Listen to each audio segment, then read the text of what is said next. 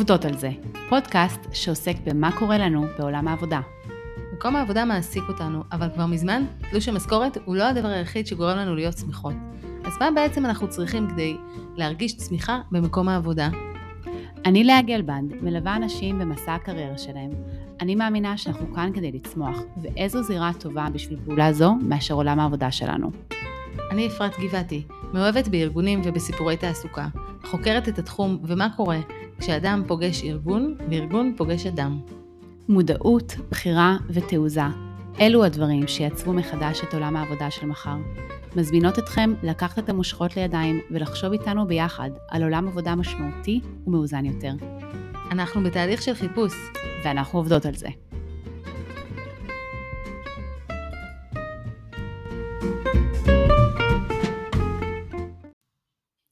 שלום אפרת, מה נשמע? בסדר, שלום לאה.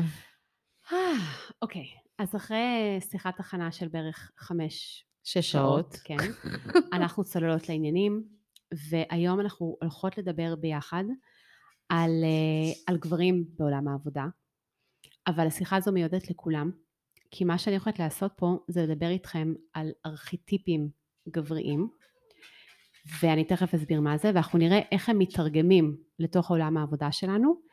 והנקודה שחשוב לי לציין פה זה שארכיטיפ גברי זה באופן מסורתי משהו שנמצא אצל גבר ואני אסביר, אבל יסודות נשיים, או יסודות זכריים ויסודות נקביים נמצאים אצל, אצל כולנו. אז השיחה הזו היא רלוונטית לכולם. מעולה. עכשיו, אמ, ממש אתמול קיימתי אה, הרצאה אה, מטעם מרכז צעירים של ירושלים, הם הזמינו אותי לדבר על אבות וקריירה. וזו בעצם פעם ראשונה, אפרת, שהזמינו אותי, הנה עכשיו הכנסנו את מקס הכלב, אנחנו מקווים שלא יפריע לנו, זו בעצם פעם ראשונה שהזמינו אותי לדבר על משהו שלא, אין לי בעצם חוויה אישית דרכה להתחבר לנושא. נכון? אם מזמינים אותי לדבר על אימהות וקריירה, אני אימא. ברור, שוחה. כן, בדיוק. נשים, או בכלל בני אדם. ופה, בגלל שהמוקד היה גבריות או אבהות וקריירה, אמרתי, אני חייבת כאן איכשהו להעמיק בנושא יותר, Mm-hmm. כדי באמת להביא נקודת מבט שהיא חדשה, רעננה ואחרת ממה שאני רגילה ביום-יום. כן, וגם אני אגיד שיש לנו תפיסה כזה שגברים זה הכל סבבה והכל מצליח להם והם מתקדמים איך שהם רוצים ועושים מה שהם רוצים, וזה הרבה הרבה יותר מורכב מזה. ממש. אז קודם כל, אני שאלתי את הגברים אתמול, שאלתי אותם, מה הם שני האתגרים המרכזיים שלך כשאתה חושב על היותך איש עובד ואבא? ושמעתי את השיחות ככה בשולחנות, ואחר כך הם שיתפו אותי בדברים האלה. ואני חייבת להגיד לך את האמת, אפרת, הופתעתי מכמה זה הרגיש לי דומה לשיחות של נשים. כאילו מפתיע ולא מפתיע, כן? אבל, אבל זה גם מפתיע אותי, כי, כי אנחנו ממש שנינו נמצאים ביחד, כולנו, בסירה הזו של רצון להיות עם המשפחה ובאמת להשקיע שם את האנרגיות ואת הנשמה שלנו. ויחד עם זאת אנחנו רוצים, באמת, אני חושבת שמחנן בנו, אה, מקנן בנו, נכון? הרצון הזה אה, להצליח בעולם בחוץ, לעשות משהו שהוא באמת מרגיש שהוא מממש את מי שאנחנו בחוץ בעולם, לא רק לטובת המשפחה פנימה, גם בחוץ. אז רק אני אגיד שיכול להיות קודם כל מי שהגיע למפגש הוא כזה, אני חושבת שהרבה גברים עדיין, עולם העבודה הוא סוג של מפלט ונוחות, וזה יכול להיות מקום שאני מאוד חזק בו, אה, לעומת שאני חוזר הביתה וקשה לי להשתלט על הילדים, להתחיל לנהל את האירוע. אה, ואני חושבת שאנחנו, אני מקווה שאנחנו במגמת שינוי, אני כן מקווה ואני כן מרחמת על גברים שצריכים לעשות את, ה, את הקפיצה הזאת ואת המעבר הזה פתאום להורות המודרנית, שאין בה עדיין כלים כל כך. נכון. אחד ההבדלים ששמתי לב זה שהם רוצים כמו שאנחנו רוצות את הגם וגם, הם רוצים להצליח בעבודה והם רוצים להיות בבית ולהצליח בבית, אבל להם יש פחות לגיטימציה אה, ליצור גבולות, או, כן. או את יודעת, לצייר את הגבולות במקום שנותן להם קצת יותר אה, זמן ואנרגיה לכיוון הבית. כאילו יש להם לא נעים, mm-hmm. יותר מודגש מהלא נעים שלנו, באמת בגלל ש... אנחנו התרגלנו. מתפס... בדיוק. אנחנו התרגלנו ללא נעים, זה כאילו ההרגל הפך את זה ל... ל... לנעים. לא אבל אם היית עובדת לא בעולם עבודה שהוא כולם יוצאים בשעה שבע בערב ואת יוצאת בגלל שאת אימא, עדיין את במקום שלא נעים. זאת אומרת, אנשים שעובדים במשרדים, ומנהלות שצריכות לצאת מוקדם, לא נעים להם. נכון, אוקיי. אני חושבת אבל שזה, מהבחינה הזו נכון, אני כן חושבת שהרבה נשים זה לא לא נעים, אלא הן כבר נכנסות באופן אוטומטי לציפייה של החברה שהם באמת יצאו מוקדם יותר. זה מה שנקרא צריך עיון. כי אני יודעת מחברות טובות שזה קשה. זאת אומרת שאת מנהלת וכל, ה, וכל הגברים הפקודים שלך לצורך העניין יושבים ועובדים ואת יוצאת מוקדם לאסוף את הילדים או צריכה עכשיו כי ילד חולה ומקפיצים אותך, זה כמעט ולא קורה אה, לגברים בעולם העבודה. אה, ולכן אנחנו עדיין, אנחנו עדיין, ב... נכון שיש אה, אבא של שהוא עכשיו אה, בוועד הורים, אבל הוא עדיין חריג בוועד ההורים של הגן, הוא עדיין חריג. נכון. אז אנחנו במגמות של שינוי וזה יפה. נכון, ממש מרגישים את המתח אה, שקיים. אה, אחת השקופיות שהראיתי להם זה תמונה כזו של, אה, אה, שבעצם גברים נמצאים באנגלית between a rock and a hard place, הם נמצאים בעצם בין הפטיש לסדן, במקום כזה שמאוד מאוד, הם מאוד לחוצים משני כיוונים. באמת בין הרצון הזה להיות, אה, להיענות לציפייה של עובד אידיאלי, עובד כזה שבאמת נותן את מרבית הנאמנות והזמן שלו למקום העבודה, כי ככה עדיין מצופה מגברים, ומצד שני הרצון, גם, הח... ה... ה... לא יודעת אם זה רצון, כאילו הציפייה החברתית מהם גם כלפי חוץ, אבל גם הם כבר הפנימו רצון mm-hmm. להיות גם יותר בבית. אה, כן. והם כל הזמן נמצאים במקום הקשה. עכשיו... שזה מה שנקרא הבניה חברתית. זאת אומרת שהחברה מבנה לנו את התפיסות שלנו ואת המציאות שלנו, והם אה, מטמיעים את זה כבר בלי רגע לערער על, ה... על הדבר הזה. אין ספק. אין ספק. זה, זה, וזה באמת מדהים, ופה אני באמת מתחברת לסוציולוגיה, שבאמת להבין איך המגמות הסוחפות הענקיות האלה משפיעות לנו על הנפש. אה, וכמה שאני הייתי רוצה לחשוב שאנחנו מייצרים את הדברים בעצמנו, אה, יש משהו הרבה יותר חזק מאיתנו שמייצר לנו את הערכים שלנו, את, ה, את הכיוונים שלנו. לכן, לכן העבודה של לקחת בעלות ואחריות היא, היא, היא לא פשוטה. אז לפני שנצלול לארכיטיפים וגם נבין מה זה ארכיטיפ, אני רוצה קודם כל אה, לדבר על, על, על שלוש רמות של קשר שיש לי מהעבודה שלי ולחבר את זה באמת לדיבור על הארכיטיפים. זה משהו ככה חדש שנחשפתי אליו תוך כדי הקריאה שלי וההכנה שלי להרצאה הזו, ומאוד התלהבתי מזה, אוקיי? Okay. Okay?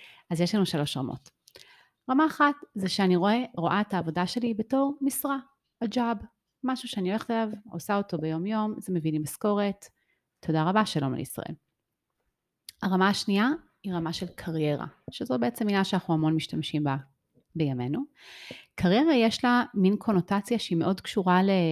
להתקדמות ולעלות ככה בסולם ולהתקדם עוד שלב ועוד שלב ועוד שלב. ממש השבוע ישבה אצלי מישהי ואמרה לי, התקדמתי והתקדמתי ואז הבנתי שאין לי יותר מה להתקדם. באיזשהו מקום היא הייתה באמת שרויה בקונספט הזה, בפרדיגמה הזו של קריירה. תכף תביני מה, מה אני מתכוונת פה, כי הרמה השלישית, שהיא בעצם הרמה שאני רוצה להזמין אותנו לפחות לשיחה הזו, אבל גם באופן כללי להתחבר אליה, זו הרמה של קריאה או ייעוד. Mm, calling. calling. כן. אני בעצם עושה משהו שהוא גם משרה, ויש בו גם אלמנטים של קריירה והתקדמות, אבל בעצם במהות שלו אני רואה את מה שאני עושה כמשהו שנקראתי לעשות. אגב, אפרופו ספר ויקרא, mm.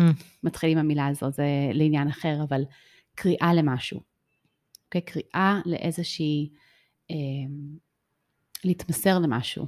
כן, להביא את כאילו יכולת הקר... העבודה שלי למשהו. כן, אבל הקריירה שלי יכולה להיות אה, שאני מממשת את הייעוד שלי דרך הקריירה, אבל לא דרך העבודה.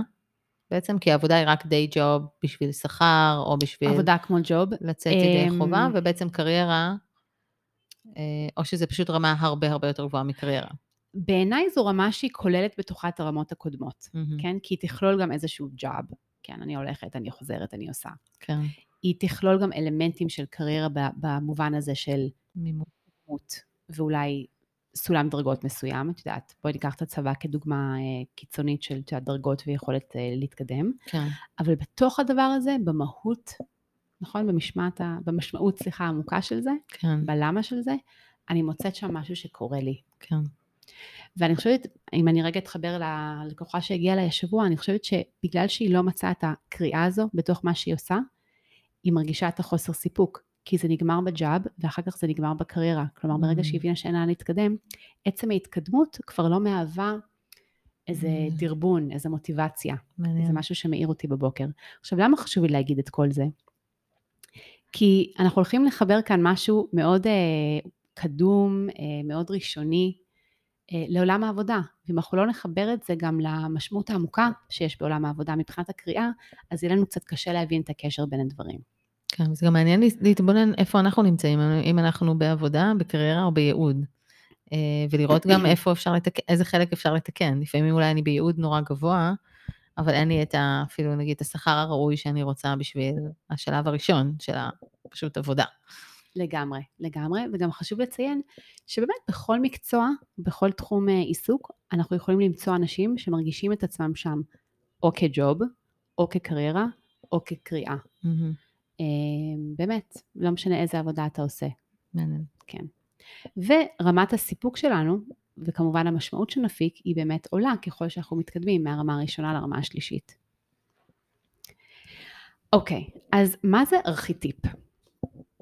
ארכיטיפ, ארכטייפ, זה בעצם, אני רואה את זה כמו סוג של מין מודל על של אמ, משהו שהוא גם נמצא בתוכנו, אוקיי? משהו בתת מודע שלנו, משהו בתכנות, בתבנות שלנו, אה, וגם משהו שאנחנו יכולים לראות אותו בחוץ כסוג של מין משהו לשאוף אליו.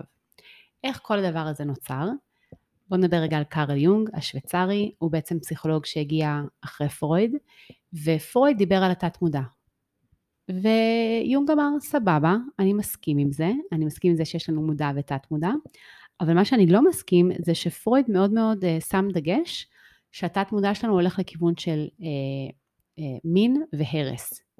ויונג אמר, לא יכול להיות שבני אדם הם פשוטים כאלה. חייב להיות כאן משהו הרבה יותר מורכב. כי הוא הסתכל על חיות והוא ראה את המורכבות שלהם, הוא אמר, אנחנו בני אדם, כאילו, גם לנו אמורה להיות המורכבות שלנו. ובעצם הוא דיבר על התת מודע הקולקטיבי, שזה בעצם, הרעיון הוא אומר שבתוכנו, נכון, נולד תינוק, ובתוכו, איפשהו בתת מודע שלו, יש שם סוג של דמויות, אוקיי, ופה מגיעים הארכיטיבים, יש שם סוג של מין מודלים שקיימים, שבאיזשהו מקום הוא רק מחכה אה, לממש אותם, או, או לחיות אותם שם בחוץ בעולם. ובאמת אנחנו רואים, ותכף נראה את זה בארכיטיפים, באמת אנחנו רואים שהארכיטיפים האלה הם, זה, זה הקטע המגניב, כאילו הם, אנחנו מרגישים איזה ניצוץ של חיבור כשאנחנו מדברים עליהם. ושמתי לב במהלך המחקר שלי שבעולם הקולנוע, כשהם באמת בונים דמויות, הם משתמשים בארכיטיפים, כי יש לזה, יש להם אה, אה, מטען רגשי מאוד חזק שעובד Mhm. עלינו. מעניין. אז זה, זה מגניב. בוא כאילו. את יודעת, הרבה...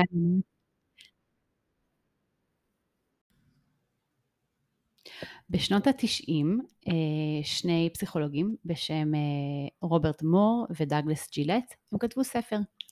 כי מה הם רצו לעשות? הם רצו בעצם לפתח את הארכיטיפים המקוריים שיונג דיבר עליהם, לפתח אותם לארכיטיפים גבריים, אה, כדי באמת להגיד משהו, כדי להגיד משהו ל...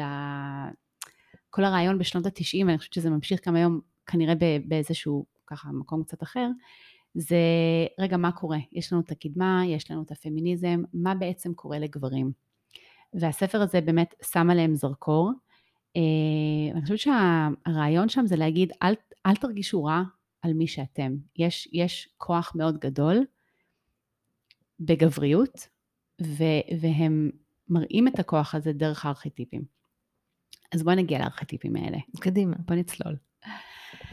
יש את המלך, המכשף, הלוחם והמאהב. אנחנו האמת היא נתחיל מהמאהב. אה, בואי ממש ניכנס רגע למאהב פה. כבר נשמע הכי מעניין. כן, אה, לגמרי, לגמרי, ואני חושבת שכל, אה, זה מה ששמתי לב ככה במהלך הדיבור על הארכיטיפים, כל גבר באמת מחפש גם להיות המאהב לגמרי. זה גם הארכיטיפ הראשון שהוא בעצם מקבל את המימוש שלו אצל, אצל ילדים, כלומר אצל בנים. אה, מה, זה, מה, מה התכונות של המאהב? אז קודם כל מדובר באהבה רומנטית, אבל לא רק, אהבה להכל, למשפחה, לחברים, לאלוהים, אהבה לחיים עצמם. המאהב הוא ארכיטיפ הרגש, האידיאליזם והחושניות. אוקיי? מה זה חושניות? להיפתח לעולם ולהשתמש בכל החושים בכל תחומי החיים. באמת תחשבי על זה שאם אנחנו לא נפתחים לעולם ובאמת נהנים מכל החושים שיש לנו בתור בני אנוש, אז תכף תראי אחר כך, יהיה לנו קשה גם להתחבר לדברים האחרים. כלומר, יש משהו בארכיטיפ המאהב שהוא באמת באמת הבסיס, הבסיס לחוויית החיים. ובאמת, ארכיטיפ המאהב רוצה לחוות כמה שיותר תחומי חיים, המאהב מרגיש, וכל העניין הזה של הרגשות נותן דלק גם לרוחניות, כלומר גם לקשר עם משהו גדול יותר ממני.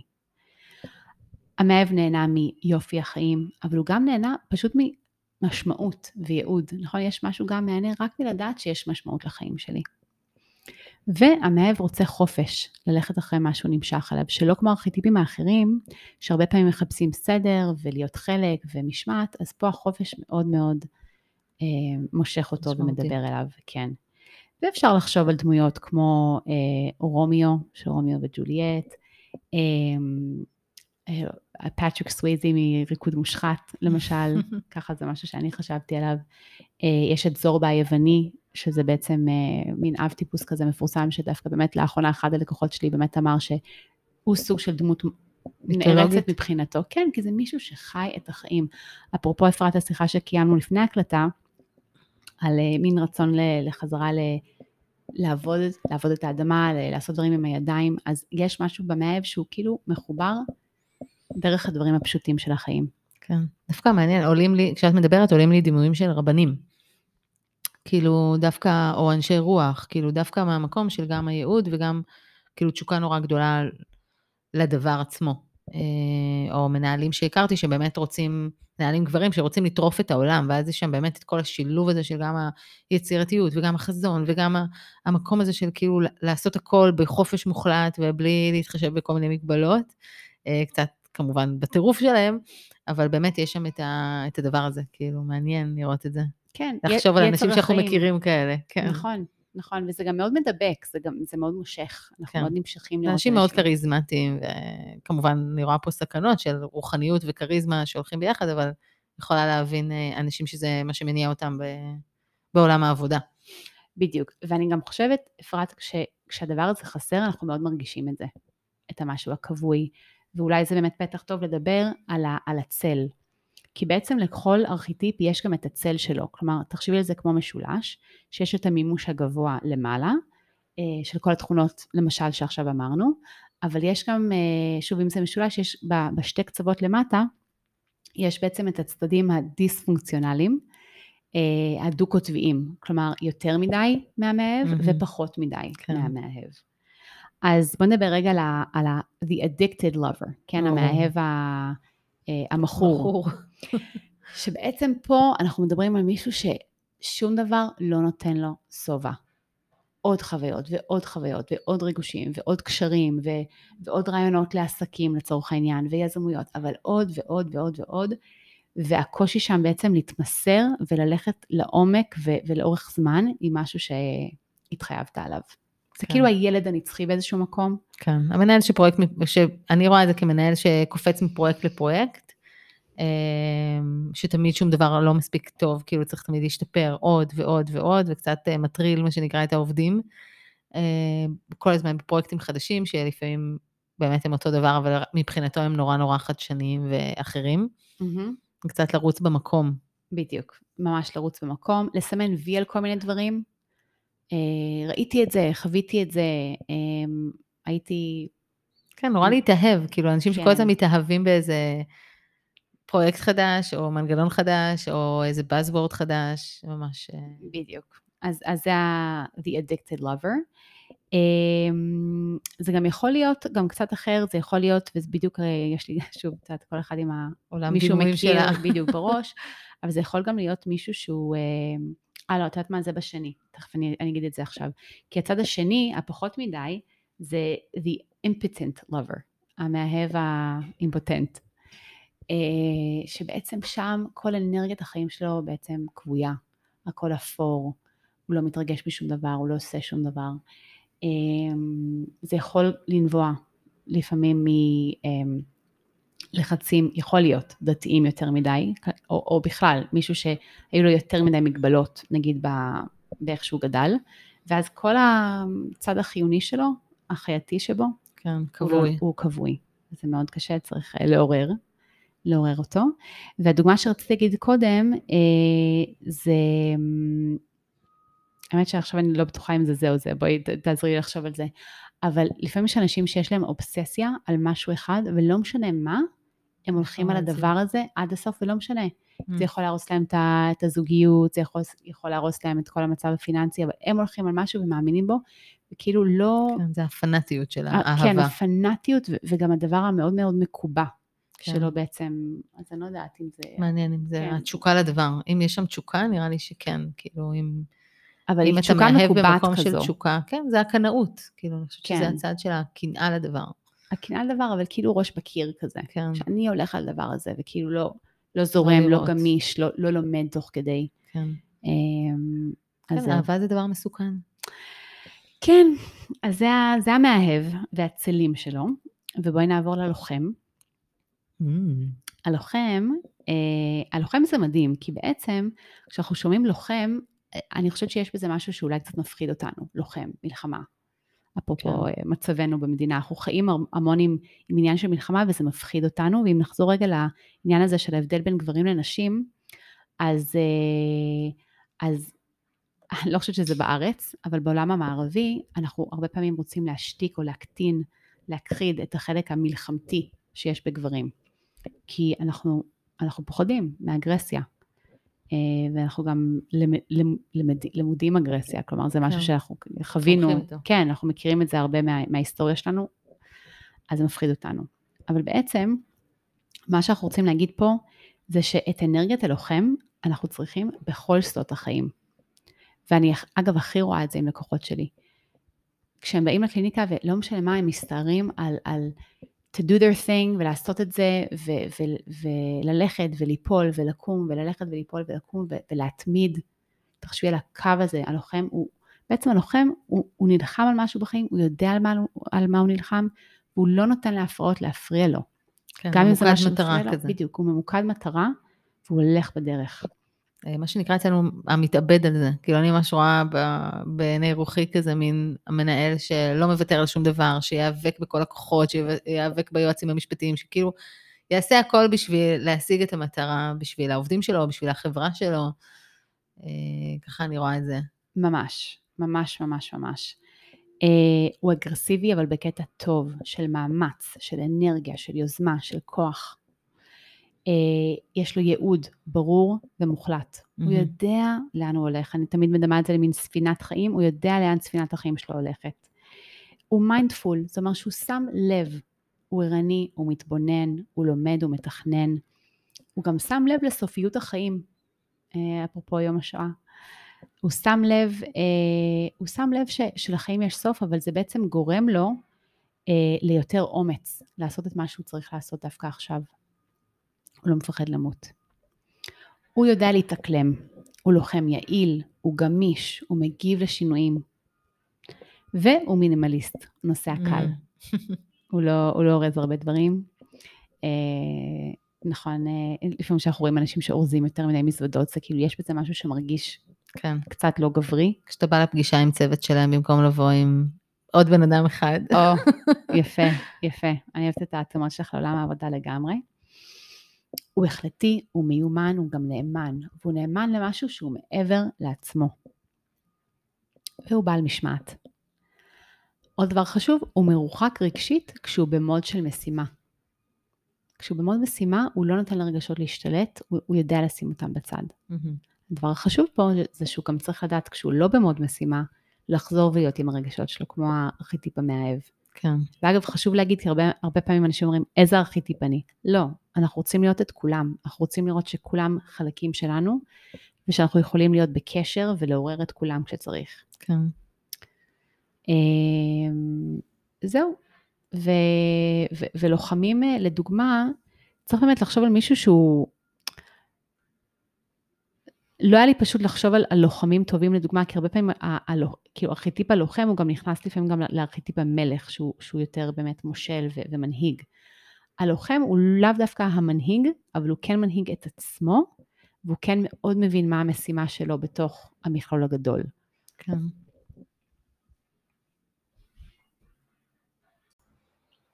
אוקיי, אז הצל של הלוחם. נכון? אמרנו שיש מין משולש כזה, שהלוחם במלואו הוא מה שתיארנו, ואז יש שני צדדים לא טובים, שהם בעצם ה- ה- המחלות ש- שיכולות להיות uh, אצל הלוחם. אז מצד אחד יש לנו את הסדיסט, או, ומצד שני המזוכיסט. נהדר. אז הסדיסט הוא בעצם גורם סבל לאחרים. אמ, וזה מתבטא באופן מאוד מעניין בעולם העבודה, כי מדובר על דרישות גבוהות מדי. אגב, זה גם יכול להיות בבית. אה, אחד הלקוחות שאיתר לי לאחרונה על זה שלאבא שלו היו דרישות כל כך גבוהות ששום דבר שהוא עשה זה אף פעם לא היה טוב מספיק. זה מאוד מאוד קשה בעצם לגדול, אם אנחנו נדבר על זה עם צל כזה של סדיסט, כן? אה, כי יש משהו באמת מאוד מתעלל בזה שמי שמתחתיי אה, אף פעם לא טוב מספיק בתחושה כן. שלי. אמ, סדיסט גם אה, בעולם העבודה אה, יכול להיות וורקוהוליק. בסדר? זה בן אדם שהוא בעצם אה, כל כך כל כך עובד קשה שהוא הוא, הוא, הוא כבר משחית את כולם שם בדרך. אה, עם הדרישות שלו מעצמו ומאחרים, אה, והוא נלחם עוד ועוד ועוד ועוד ועוד ומטפס בסולם מדרגות, וזה בעצם בא לכסות על זה שהוא לא באמת יודע על מה הוא נלחם, הוא לא באמת יודע על מה הוא עובד כל כך קשה. אה, והרבה פעמים זה יבוא, הוא יתפוס את זה בשלב כלשהו של חייו. מעניין, אז זה. מזכיר לי, אחד המתפטרים שלי באמת היה כזה, ואשתו אמרה לו, אז מה, על הקבר שלך יהיה את הקישור שלך ללינקדין? כי אני חושבת שבאמת היה שילוב, והוא איש קסום, כן? אבל מצד אחד באמת עבד מאוד מאוד קשה.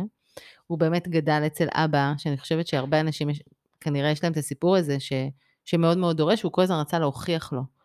והוא הרגיש שכאילו כל הזמן לא טוב מספיק, והוא צריך להוכיח לעצמו ולהוכיח לאבא שלו, עד שאבא שלו באמת אמר, כאילו, הוכחת לי, שזה די מדהים. הוא אמר, קיימנו את השיחה הזאת של כאילו, I'm good enough. אה, ו... ואני חושבת שזה, אבל עדיין לא השתיק אצלו את הצורך הזה להוכיח לעצמו, עד שכאילו באמת עשה איזושהי הפסקה, כן? לא נעצר ב... בלחימה, אבל עשה איזושהי הפסקה מהלחימה. וואו, זה נורא מעניין. זה סיפור מדהים. הרבה פעמים כשאנשים גדלים ובעצם כל מה שחשוב זה להצליח ולהיות הכי טוב, זה בא על חשבון הלמה. למה אני רוצה להיות הכי טוב? למה אני רוצה להצליח? כלומר, זה בא על חשבון המשמעות והתוכן הספציפיים שאדם רוצה להיות עסוק בהם, ואז הם בעצם עסוקים רק בלהצליח, לטפס, לעלות, אה, להשיג עוד ועוד מדליה, ומתישהו שאלת המשמעות חוזרת, כאילו כן. למה? למה אני עושה את זה? איפה כן, המשמעות של הדבר? בחיים שלי? כן. אז זה, זה ממש יכול להיות ביטוי של אה, הסדיסט. ומצד שני, המזוכיסט. המזוכיסט הוא בעצם, אה, הוא, פוגם, הוא פוגע בעצמו. הוא אה, אולי מרגיש חלש, מרגיש שהוא לא מסוגל, הוא לא באמת מחצין החוצה את האנרגיה שלו, אלא יותר כאילו מי נשאר עם משהו חלש אצלו. אה, זה מה שיש לי להגיד כרגע על זה. אוקיי, בואו נמשיך למכשף סלש הקוסם. זה ממש מעניין. אז המכשף והקוסם, אה, אלה דמויות כמו אלברט איינשטיין או אה, אילן מאסק, אלה בעצם אנשים שמייצרים משהו חדש בעולם. הכוח שלהם בא ממומחיות ושליטה של ידע, סוג של ידע סודי, זה לא ידע סודי אלא זה ידע שלוקח זמן לרכוש אותו, ויש להם יכולת להשתמש בידע הזה כדי לתמרן ולשלוט באלמנטים ולייצר תוצאה מסוימת. אז כל העולם המאוד מאוד אנושי שלנו הוא מאוד הולך עם ארכיטיפ המכשף או הקוסם. אה, נכון? תחשבי שהמאהב והלוחם יש בהם משהו חייתי יותר, אבל המכשף זה ממש human. כן, זה, מז, זה מזכיר קצת את האלכימאי כזה, כל האנשים האלה שיודעים לעשות זהב מכלום, ממש, כמו יזמים בעצם, שלוקחים רעיונות פשוטים והופכים אותם להיות גאונים. בדיוק. זה יזמים, זה מדענים, זה גם כל מיני למדנים, זה אנשי אקדמיה, זה, זה גם אנשי אוקיי. אה, דת גדולים. אה, אני רוצה פה להזכיר. אני כאילו לא יכולה כבר עם הגברים גברים, זה קצת קשה לי פה מגדרית.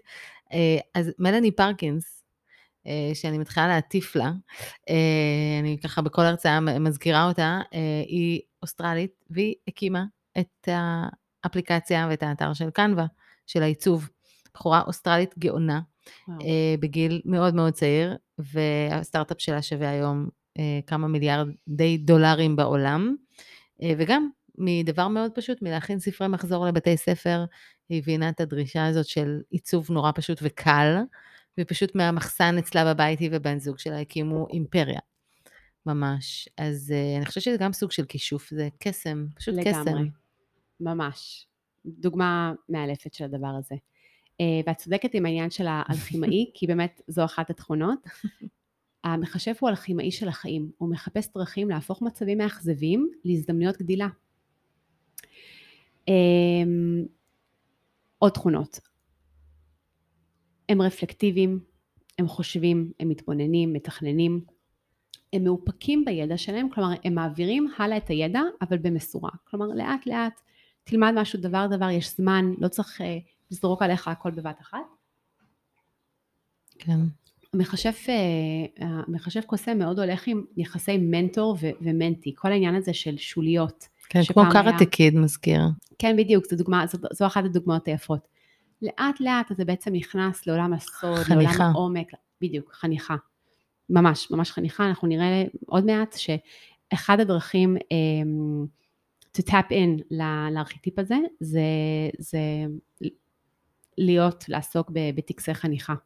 מעניין. כן. אז מעניין אם פה נכנס גם כל המורים והמחנכים, כאילו מרגיש לי ש, שכאילו צריכה להיות בזה, אנחנו לא תופסים את זה ככישוף, אבל כן יש בזה מחנך טוב הוא מחשב טוב.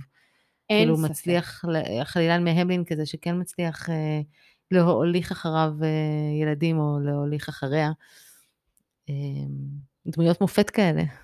אני, אני מסכימה, יכול להיות שגם נראה מחנכים קצת גם בדמות של מלכים, כי מלכים כן. הם, קצת, הם גם כאילו קצת כמו אה, ארכיטיפ של אבות, אבל אין ספק, במיוחד כשמדובר באמת בידע שהוא יד- ידע קצת יותר מיוחד מהרגיל, מהיום כן. יום.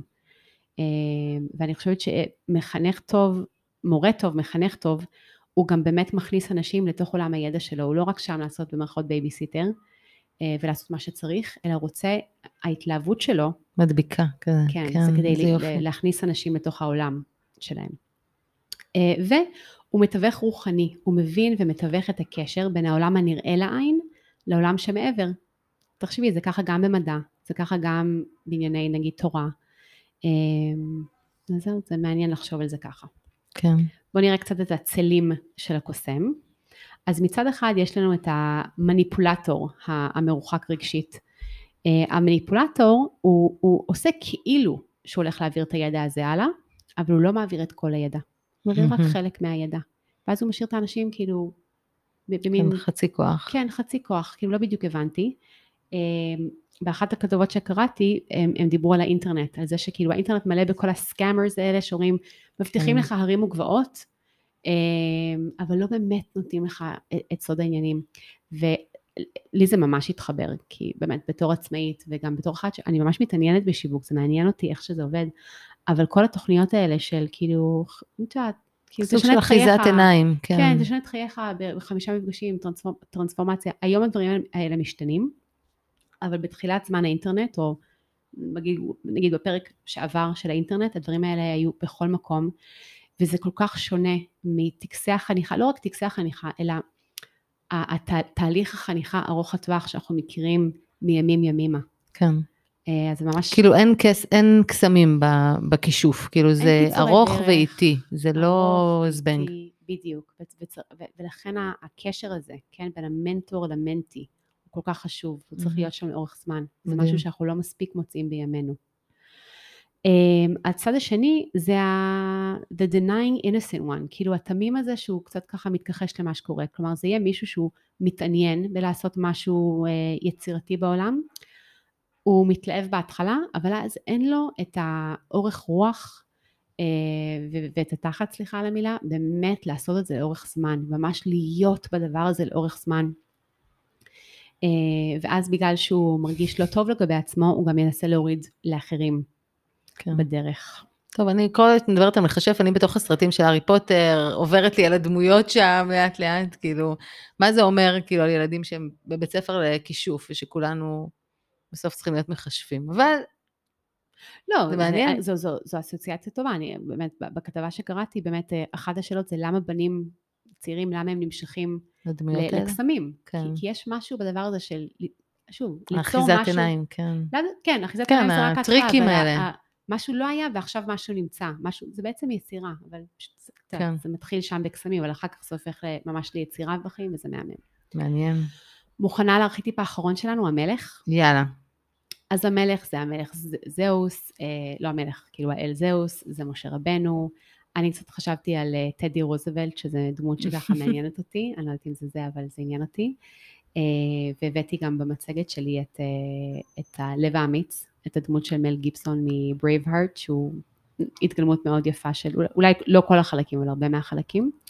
בעצם המלך הוא הארכיטיפ האחרון שמתבשל, שמתממש אצל הגבר הבוגר, כמובן שגם אצלנו המלכה, אה, כי הארכיטיפ הזה בעצם כולל בתוכו את הארכיטיפים האחרים. כלומר, קודם כל צריך את האנרגיה של תשוקה לחיים ואהבה לחיים של המאהב, ואחר כך את הלוחם, את היכולת לדעת על מה אני נלחם וללכת על זה לאורך זמן. ו, וגם של המכשף, אני חושבת שברמה קצת פחותה, אבל גם היכולת הזו להיכנס לאיזשהו עולם עומק אה, ולהיות חלק מהחניכה הזו שעוברת מדור לדור, ואז בעצם אפשר לפתח את המלך במלואו. אז תכונות המלך, יש לו מרכז. הוא לא נע ונד עם הרוח. הוא רגוע, קול, אסוף, מבוסת, נוכח. באחד הפודקאסטים ששמעתי בנושא, אז ה- האיש בפודקאסט אמר, היה לנו אחד בכיתה שלנו, מגיל שמונה ידענו שהוא יהיה- הולך להיות הקפטן של הצד, זה היה כזה משהו קנדי או אמריקאי, הוא הולך להיות הקפטן. לא בגלל היכולות הספורטיביות שבהכרח היו לו בגיל שמונה, אלא בגלל משהו הזה? בנוכחות שלו. כן. מאוד חזק. מעניין אם אפשר לזהות את זה בכזה גיל צעיר, אבל אה, אם זה מלך הכיתה או דברים כאלה, כאילו באמת ילדים שיש להם, מעניין, center כזה מאוד חזק, יש. אני חושבת שכשרואים את זה, יודעים. יודעים את זה. כן. מבחינים בזה. מדהים. פשוט מבחינים בזה. המלך הוא החלטי, הוא יודע מי הוא ובמה הוא מאמין, הוא יודע מה העקרונות והערכים שלו, ולכן הוא גם יכול להחליט מהר. גם הניסיון שלו מאפשר לו תבונה פרקטית. יש לו יושרה, אינטגריטי, ובעצם היושרה הזו זה גם שהוא באמת ישר, אבל גם הוא עושה אינטגרציה לשלם. הוא כל הזמן מחפש ליצור שלמות בחייו, במערכות היחסים שלו. לוקח אחריות על מעשיו. הוא שומר על שלו, כולל על עצמו. נכון? כל מלך יש לו את הממלכה שלו. בין אם זה המחלקה, המחלקה שלי בעבודה, בין אם זה המשפחה שלי, אה, כל אחד בסדר גודל שלו, אבל באמת כל אחד הוא מלך מהבחינה הזו ומלכה. ולשמור על שלך דורש אגרסיביות של לוחם לפעמים. הוא מספק סדר. החוקים שלו מייצרים סדר כדי שאחרים יוכלו לפרוח. אני מאוד אהבתי את הנקודה הזו.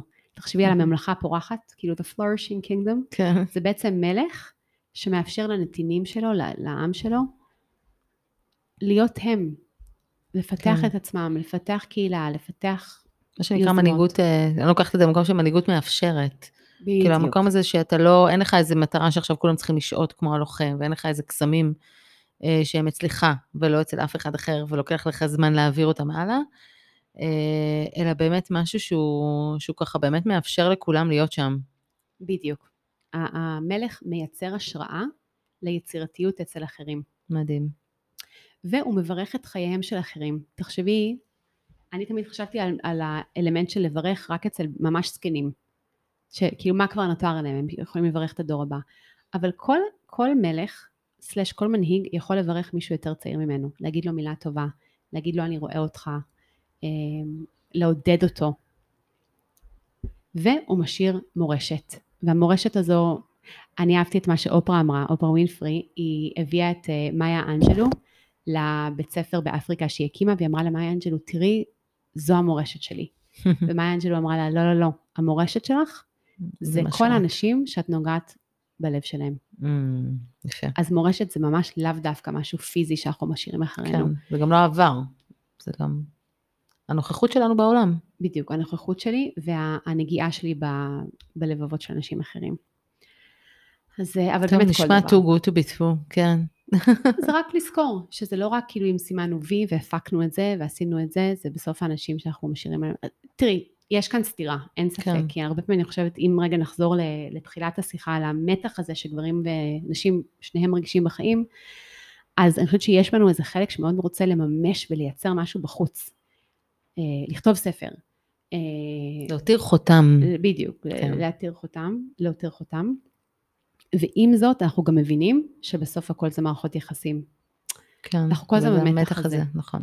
אני חושבת שהרבה פעמים אנשים גדולים בהיסטוריה, אני לא יודעת מהיכרות אישית מן הסתם, אבל הרבה פעמים אנשים גדולים בהיסטוריה, החותם שהם השאירו על העולם בא על חשבון מערכות היחסים הפרטיות יותר שלהם. כן. ומשהו בעולם שלנו, אנחנו קצת פחות מוכנים לשלם את המחיר הזה, אה, אבל זה בהחלט מייצר מתח. כן. אוקיי, בוא נשמע קצת על ה... קודם כל המלצה לראות עוד פעם Braveheart, אני הולכת לעשות את זה. כן. אבל uh, הצל של הקוסם. אז מצד אחד יש לנו את העריץ. העריץ או הרודן, זה בעצם בן אדם שמרגיש uh, בצורה לא אמיתית, שאם הוא נותן לאחרים כוח, זה לוקח ממנו את הכוח. ואז הוא בעצם נלחם uh, שלאחרים לא יהיה כוח. הוא רק רוצה כן. שהכוח יהיה אצל עצמו. זה אנשים שדורסים אנשים אחרים בדרך. Uh, כן, זה יכול להיות בפוליטיקה, זה יכול להיות בעבודה, דורסים אחרים בדרך להמשך השלטון המלוכני שלהם. אמ, זה מצד אחד, ומצד שני החלשלוש זה בעצם אנשים שהם הם, הם, הם משליכים את הכוח שלהם מעליהם, כלומר יש להם כוח והם משליכים אותו מעליהם, זה הזכיר לי את ה... אצלנו בבית כנסת היה באמת את השיעור של אה, חברנו איתן רובינשטיין שדיבר על האם אדם יכול להמליך את עצמו, יש איזשהו מדרש או פסוק שמדבר על זה, ואותי זה מאוד הפגיש עם השאלה הזו של רגע אני יכולה להמליך את עצמי? אבל מלך זה משהו שם בחוץ ויכול להיות שמשהו בספליט הזה, בין הרצון אולי הילדותי שלנו, שיהיה איזשהו מלך שם בחוץ, לבין אולי כן אנחנו צריכים רגע להחזיר לעצמנו את הכוח, ואולי אז גם משהו, משהו ב... לא יודעת, שיטת הממשל שלנו יכולה לראות קצת אחרת, משהו במתח הזה אה, הזכיר לי את, ה, את, ה, את הצל, כן. הצל הזה של the weakling זה נקרא, של החלשלוש, כאילו שאנחנו abdicating our power, אנחנו, אנחנו כן, כאילו... מי מאפשר כוח, מי מחזיק, מי מחזיק את הכוח. מי מחזיק את הכוח, ויש כאן משהו של להבין, לא, אנחנו, אנחנו חייבים להחזיר לעצמנו את הכוח. אה, זהו, זה הצל של הקוסם. הלוח... אה, אה, המלך. המלך, המלך, המלך, המלך. וואי, אני רואה שיש לי כאן טעות במצגת, אפילו לא שמתי לב. אוקיי. האם תרצי לדעת לסיכום איך לממש, או איך להתחבר לארכיטיפים האלה היום בעולם העבודה? כן. מעולה. טוב ששאלת. כן. אוקיי. איך כל זה קשור לעובדות על זה? אוקיי. אז קודם כל, אנחנו, אנחנו ממש נעבור ארכיטיפ ארכיטיפ, ואני אתן ככה באמת טיפים. אם כל אחת ואחד יוכלו לקחת משהו אחד מהדברים האלה, ולחשוב איך לעשות את זה בחייהם שלהם, זה יהיה מדהים. אז איך להעמיק את ארכיטיפ המאהב בחיי? אני רק אזכיר שהמאהב זה הדלק להכל, הרגשות, החיות, החיוניות, אנחנו רוצים את זה. אה, אני אגיד שהרבה פעמים אנשים שבאים לקליניקה, קודם כל זה הדבר שקבוי אצלם וזה הדבר שצריך קודם כל לעורר אותו. איך אפשר לדעת מה אתה רוצה בחיים אם אתה לא מרגיש קודם כל בחיים? אז קודם כל לתת לעצמי להרגיש יותר. להרגיש, להרגיש הכל. טוב, רע, שמח, עצוב, הכל. לתת לעצמי ליהנות יותר, אמרנו שאחד הדברים שקורים לגברים בשנות ה... שהילדים נולדים זה כאילו מין, הם, הם סוגרים, כן, כן. הם, הם מתחבאים, הדיכאון הגברי, יש ספרים על זה, בדקתי אותם. אה, אז לאפשר לעצמי ליהנות יותר, לשים לב לרצון שלי, אנשים כזה, וואי, לא יודע מה אני רוצה. גם גברים וגם נשים אומרים את זה. להתחיל לשים לב לרצונות הקטנים, כמו מה בא לי, איזה טעם של גלידה בא לי, אוקיי? ומשם להתחיל לפתח את זה, כי רצון הולך ומתפתח. אני אגיד שאני מאוד רואה את זה במתפטרים, כשאני יודע מה אני רוצה כשאני יוצא לחופש, או כשאני עושה חופשה ארוכה, כשאני רגע מתרחק מההוויה הנוכחית, ואז אני מתחיל לגלות את זה מחדש. צריך נכון. טיפה להתרחק מהסיטואציה, ואז להבין, רגע, מזה אני נהנה, מזה אני לא נהנית, כאילו... ואז כשאני בחוץ, אני יכולה רגע להסתכל על זה ולהבין יותר.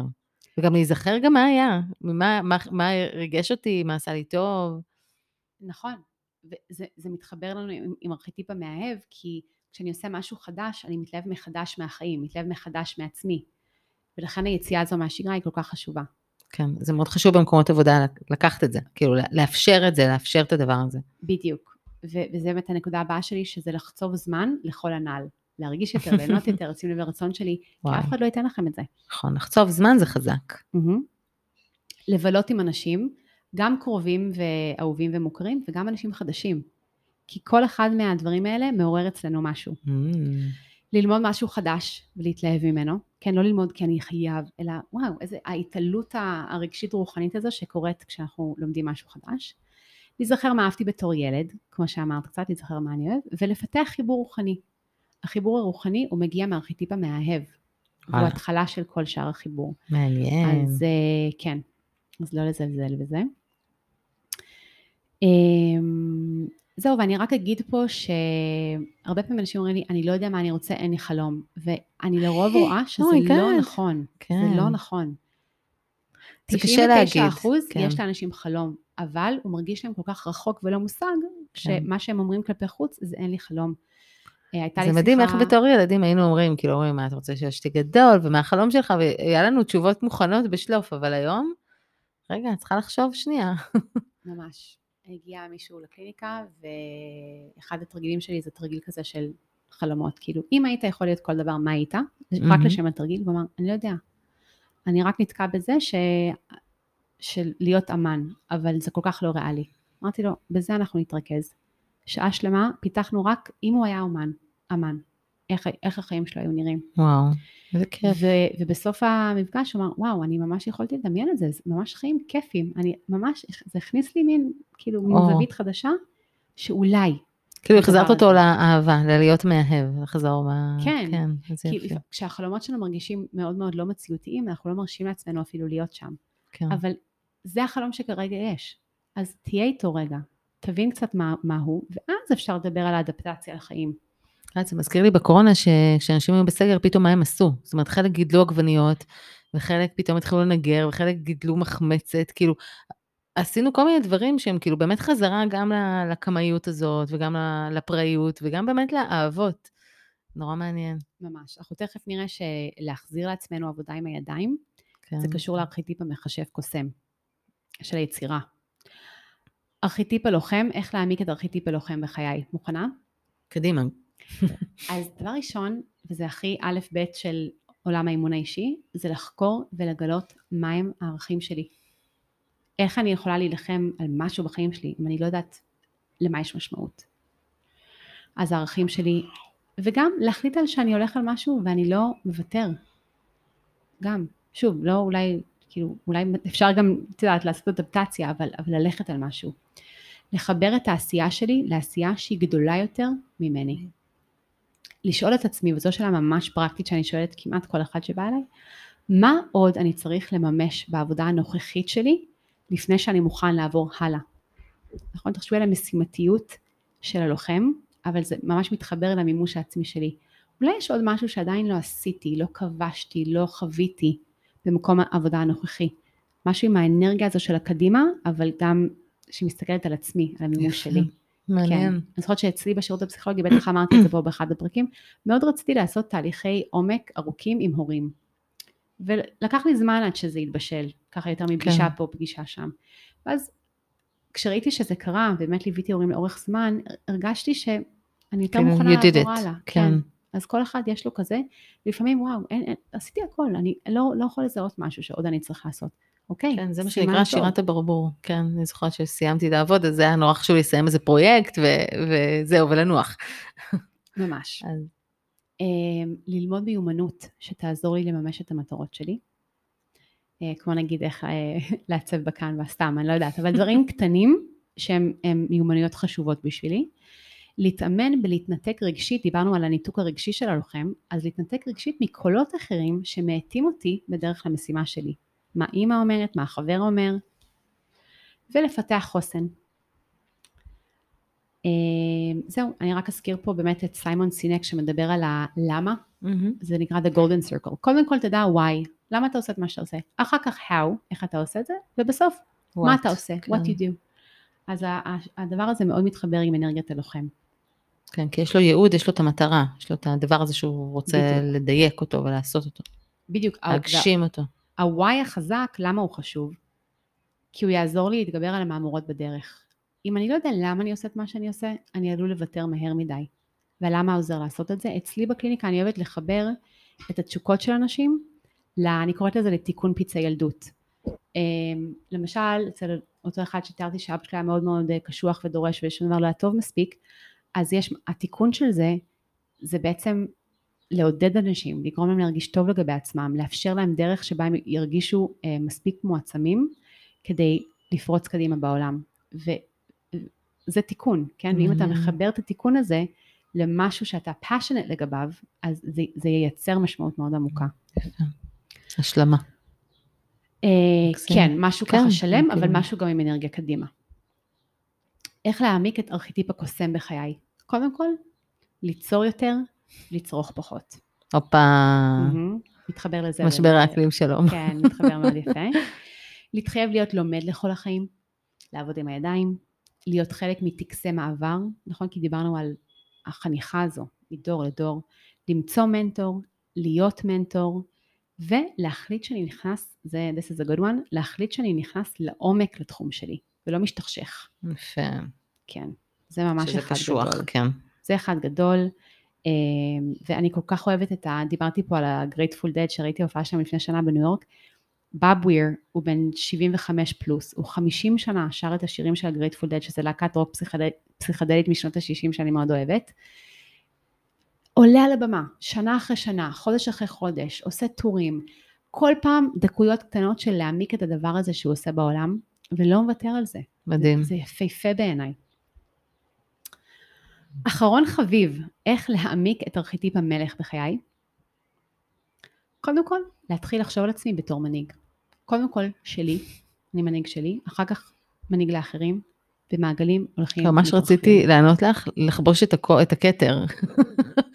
כאילו כששאלת איך זה, אז כאילו לחבוש את הכתר, כאילו להיות מלך, נכון, להעמיק את זה. נכון. תראי, יש כאן, אפשר ממש להיכנס טוב, לזה זה לעומק. נורא מפחיד ומסוכן, אבל כן. אני אני כל הזמן ב- בדיקטטורה, אבל תמשיכי. אוקיי, אבל תראי, גם בקבלה, ואני לא מבינה בזה מספיק, כן, יש את יסוד המלוכה. כן. אנחנו צריכים קצת להבין מה, מה הדבר הזה אומר. מה, מה הדבר הזה כן, אומר אני חושבת שזה. תודעה, שזה גם באמת בתודעה להיות, ב, להיות נוכח, כמו שאת אומרת, האליימנט הזה, כאילו, אני ממש נוכח, אני שם. שם. שהרבה פעמים אנחנו נגיד, גם בקשב, אנחנו מפוצלים, אנחנו עושים מלא דברים, אנחנו לא באמת עושים דברים עד הסוף, כאילו, להיות שם זה להיות נוכח, זה קשה, אפילו נגיד בתור אימא, להיות נוכחת. ממש קשה. הבן שלי תמיד אומר לי, you talk too much. כאילו, עם אנשים אחרים, לא. בטלפון, כן. כן. אז uh, לעבוד על יכולת הוויסות שלי, ביני לבין עצמי, ובמקביל על יכולת בחירת התגובה שלי. אני רוצה לדעת, רוצה לדעת שאני באמת מסוגלת לבחור תגובה בעולם, ולא תמיד זה הולך, אני יודעת שאצלי זה, יש לי כמה דוגמאות מהשנה האחרונה שלא בחרתי בתגובה טובה, אבל התגובה הטובה היא שילוב של הערכים שלי, הניסיון שלי, ראיית הרוחב שלי Mm. בתור מלכה, והמורשת שאני רוצה להשאיר. מקסים. זה בא לידי. ביטוי בעולם העבודה באופן מיידי, כשאני מעוצבנת ממשהו. רגע, אם אני מגיבה לסנטר. מתוך כל כן. האלמנטים האלה, ערכים, ניסיון, ראיית רוחב, מורשת, אני אגיב אחרת. כן, זה מהמם בעיניי. נכון. ולהיעזר באחרים חכמים, בהחלט להיעזר, לא לעשות דברים לבד, נכון? מלך לא יכול למלוך לבד, הוא לא יכול לעשות את התפקיד לבד, אבל כן להיות המוביל. ויש משהו מאוד יפה באנשים שהם לוקחים אנשי מקצוע שונים לעזור להם, הם במרכז, אבל הם מאפשרים לאחרים לעזור להם. זה פשוט מייצר משהו מהמם. ולהתנתק מאנשים שיש להם שליטה גדולה מדי על, על מרחב החיים שלי. Uh, ב-The Art of Manliness, איפה שככה שאבתי את רוב הידע פה, הוא מדבר על ה- להתנתק מאימא. כי זה באמת אחד החולות הרעות, אחד, שוב, כן, הצלים של הדבר הזה. שלנו. כן. זה יהיה כאילו להיות יותר מדי, כאילו לתת את הכוח שלי למישהו אחר. נגיד, אה, כל הזמן להקשיב לאשתי, לצורך העניין. אז לא, צריך להגיד את הלא. ואני, באמת, אני רוצה להגיד לך, אפרת, שבאמת פיתחתי הערכה מחודשת לבעלי, בעקבות הלמידה הזאת. האלה. כי באמת ראיתי את כל הדברים. מחדש את היסודות הגבריים, ו... ו... ויותר יכולתי להבין ולהעריך את, ה... את המקום הזה. אז לסיכום, אפרת, האמת שהסיכום שלנו יכול ללכת לכל כך הרבה כיוונים שונים, כי בעיניי זה, זה נושא שהוא מלא, הוא גדוש, הוא עמוק. אה, מה, מה חשבת על הארכיטיפים? אמ, קודם כל זה נורא מדויק, כי כל פעם שאת מדברת על ארכיטיפ, אני אומרת, וואי, אני בזה, וואי, אני בזה, אני, כאילו, זה באמת, אה, אנחנו משתמשים קצת בהכל, אה, ולא נמצאים בכל אחד ואחד מהם באופן מלא, זה גם אידיאלי מדי, אה, וזה מעניין לראות באיזה, מה אני מביאה לעולם העבודה. כשאני נמצאת בעבודה שלי, מה אני מפעילה יותר? האם אני מפעילה יותר את הלוחמת שבי? האם אני מפעילה יותר את המכשפה? מקשפת? אה, איזה אלמנט אני יותר מפעילה שם? וכמובן בסיטואציות אחרות צריך מנהיגות אחרת או כוחות אחרים, אבל אני, אני ברור שאני שמה עליי איזושהי גלימה. אה, וזה נורא מעניין לי להסתכל על זה רגע ולראות איזה גלימה אני שמה ואיזה גלימה חסרה לי. אז איזה כוחות הייתי רוצה במשחק קופסה הזה, איזה כוחות הייתי לוקחת לי. מהמם. זה מה שאני אני, נשארת אני איתו. ממש אוהבת את זה. זה באמת מה שאת אומרת, זה, זה בעצם מייצר אצלי שאלה של אצלי בעבודה. אה, אני חושבת שאצלי בעבודה אני מאוד מתחברת אה, למכשף וגם למאהב. אני חושבת שאנשים שבאים אליי, אני, אני מרגישה מין קשר כזה של מין כמו חניכה כזו לאנשים שבאים. ככה אני קצת רואה את הקשר כן. הטיפולי. אה, לחנוך אותם בעצם לתוך העולם הזה של להכיר את עצמם יותר ולהיפתח לעולמות חדשים, בין אם הם פנימיים, בין אם הם חיצוניים. אה, ידע חדש, תמיד אני מעבירה לאנשים כזה וואטסאפים על כל מיני דברים שהם בטח את קוראת ולומדת. לא תמיד אה, מקשיבים להם לפעמים, כן, ממליצה להם לספרים, אני כאילו, שמעתי שזה ספר טוב אז אני ממליצה לך לקרוא, לא אבל כן. Uh, כן, אני אומרת, כאילו, אני צוחקת על עצמי, כן, לפעמים אני קוראת את הספרים האלה, לפעמים אני פשוט ממליצה עליהם, וזה בדיוק מה שהם צריכים. Uh, אז מאוד זה, ואני גם חושבת שגם הארכיטיפ של המאהב, העניין הזה של עוד פעם לעורר תשוקה לחיים, uh, הנאה ממשמעות של החיים. Uh, לי זה מאוד חשוב, העניין של הקלילות, ולעשות דברים ככה, יש לי חברה שאומרת, אנחנו מובררות, היא דיברה על שתינו, אנחנו מובררות יותר ופחות צמיחות. כן. אז אני באמת רואה את עצמי כפסיכולוגית סלש מאמנת יותר אוורירית, נגיד, מאשר אה, ככה צמיחה ו- ו- וכבדה. אה, בא לי להגיד פה שיש בי איזה צד כזה שנמשך קצת למנהיגות. אה, ארכיטיפ המלך לצורך העניין, ברמה כן. הכי פשוטה שלו, ואז זה מוציא ממני צל. באמת, רק השבוע הייתה לי פגישה אה. לגבי ערב שאני מארגנת לבית ספר. כמובן, באתי להגיד ועד כן, הורים שלום. ולא, כי זה, את יודעת, אני עושה את זה כי אני רוצה להביא צד אחר שבי, שבדרך כלל לא בא לידי ביטוי, ואז יוצא ממני העריץ. גדול. זה לא, זה לא נעים. זה לא נעים בכלל. מעולה. כן, אבל אז מה, מה זה בעצם אומר לי? שאני הרבה יותר באמת מפותחת. ככה אני מרגישה. בצדדים האחרים. בארכיטיפים מסוימים אחרים. שאני יותר מיומנת בהם, ופחות מיומנת בארכיטיפים אחרים, יש לי שם יותר עבודה לעשות. מעולה. אז זה, זה השיעורי בית. זה השיעורי בית, ובא לי להגיד משהו כללי מסכם, שגישה לכל הארכיטיפים האלה, היא יכולה להטעין אותנו אנרגטית ורגשית, ובימינו, אני חושבת שהרבה מאיתנו צריכים את זה. והדרך הכי קלה לעשות את זה, באמת, זה לצפות בסרטים, זה לקרוא ספרים, זה להיכנס עמוק לתוך עולם הסיפור, כי בתוך כל גיבור אנחנו נמצא גם חלקים בנו. מעצמנו.